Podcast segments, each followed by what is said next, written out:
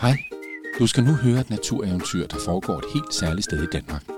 Med appen Natureventyr kan du tage ud og opleve det på netop det særlige sted. Lige nu skal du dog bare læne dig tilbage og bruge din fantasi til at forestille dig, at du selv er lige der, hvor eventyret foregår. Er du klar? Har du tændt for fantasien? Så går vi i gang. Kapitel 1. Asgots hus. Nu skal du høre en helt utrolig historie om en vikingedreng, der hed Asgot. Asgot boede i et langhus i en landsby lige her i Bytoften for mere end 1000 år siden. Kan du prøve at skrue tiden helt tilbage til vikingetiden? Måske kan du prøve at lukke dine øjne, dreje tre gange rundt om dig selv og lege, at du rejser tilbage i tiden. Er du der nu? Godt, så prøv at åbne dine øjne igen. Asgot boede her i langhuset sammen med sin far og mor, bedstefar og bedstemor og fire ældre søskende.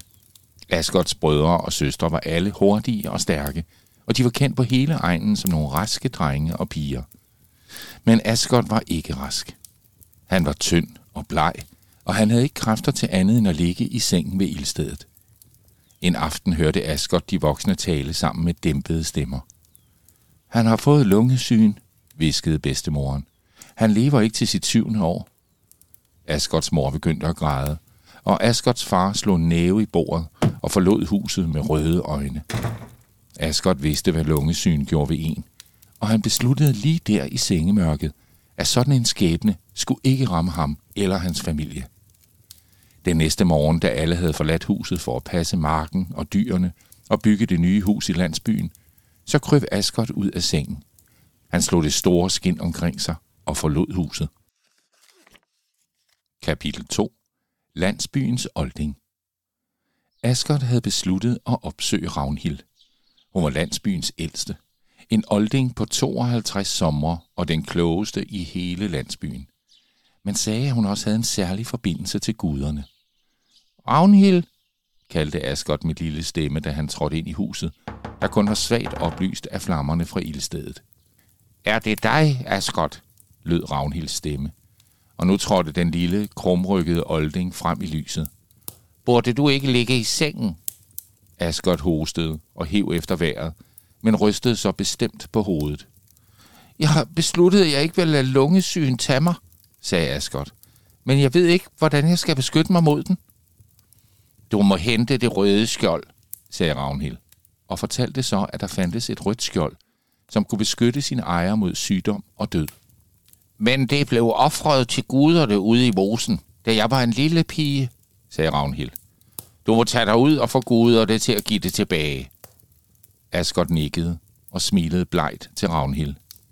Men kom ikke tomhændet til guderne, råbte Ravnhild efter ham, da han forlod hendes hus. Kapitel 3 Birlas le Mens Asgot gik videre, tænkte han på det sidste, Ravnhild havde sagt. Kom ikke tomhændet til guderne.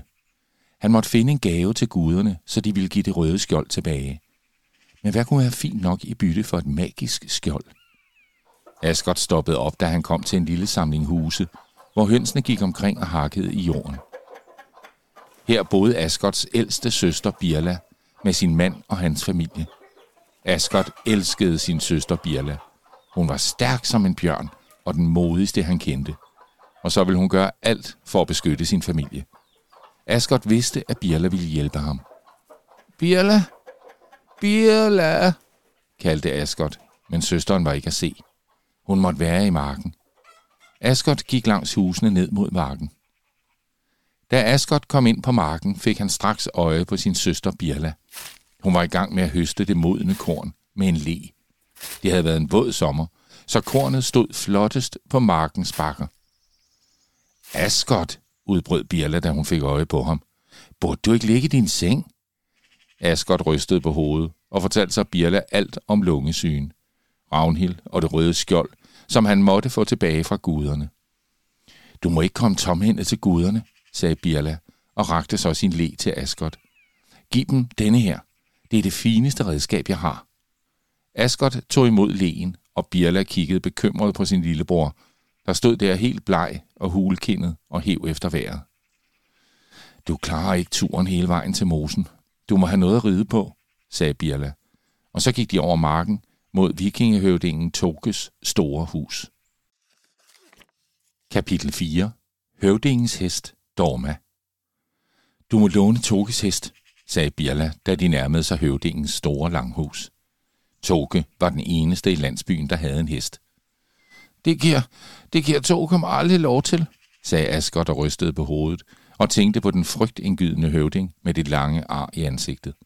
Det havde han fået på et togt vestpå for mange år siden. Så må du bare lade være med at spørge ham først, viskede Birla og pegede over mod Dorma, Tokes nødebrune hest med den gyldne manke.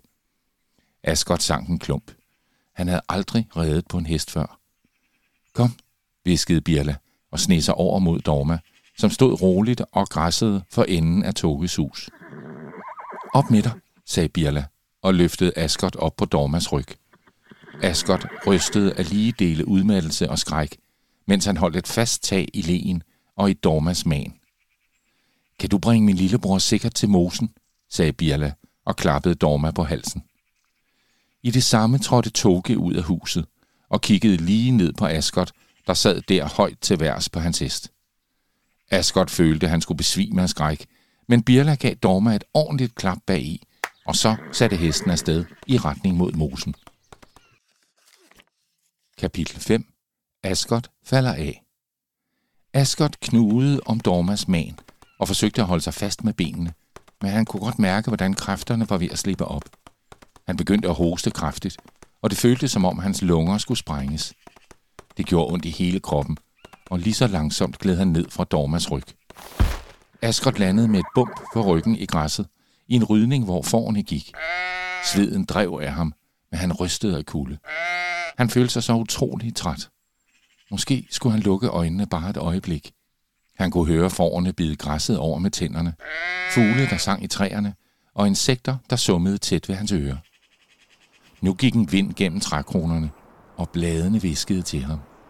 Asgård, viskede de.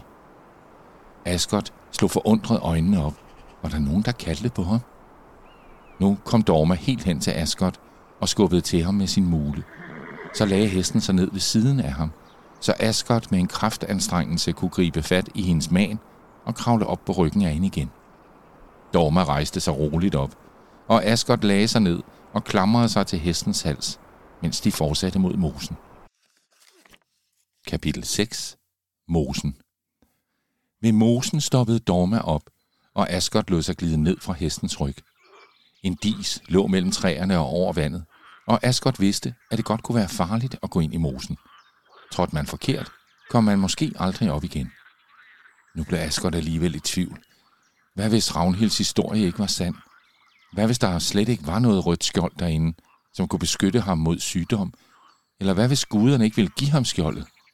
Hvem gad bytte sådan et skjold for en le? Nu gik en vind igen gennem trækronerne. Asgård, viskede det i bladene. De kalder på mig, sagde Asgård og kiggede på Dorma. Hesten brustede dæmpet og gav Asgård et puff i ryggen med mulen. Med leen i hånden gik Asgård på vaklende ben over den smalle, våde træbro og ind i mosen. Kapitel 7. Det røde skjold. Asgård vaklede afsted, og ved et stort birketræ, som var væltet ud i vandet, sank han udmattet sammen. Guder, med denne offring beder jeg jer, skån mig og beskyt mig med det røde skjold, viskede Asgård med svag stemme, og med de sidste kræfter kastede han leen ud i vandet. Der skete ingenting. Guderne var nok ikke tilfredse med Birlas le. Asgård sank hostende sammen. Han havde ikke kræfter til at gå tilbage. En tårer løb ned af Asgårds kind, da han lukkede øjnene for at overgive sig til den evige søvn. Et højt skrig fik ham til at slå øjnene op igen. En falk landede på birketræets store rodklump og kiggede ned på ham. Falken rystede vingerne og forvandlede sig derpå til en kvinde. Asgård snappede efter vejret. Han vidste, hvem det var. Ved du, hvad det er for en nordisk gudinde, der kan forvandle sig til en falk?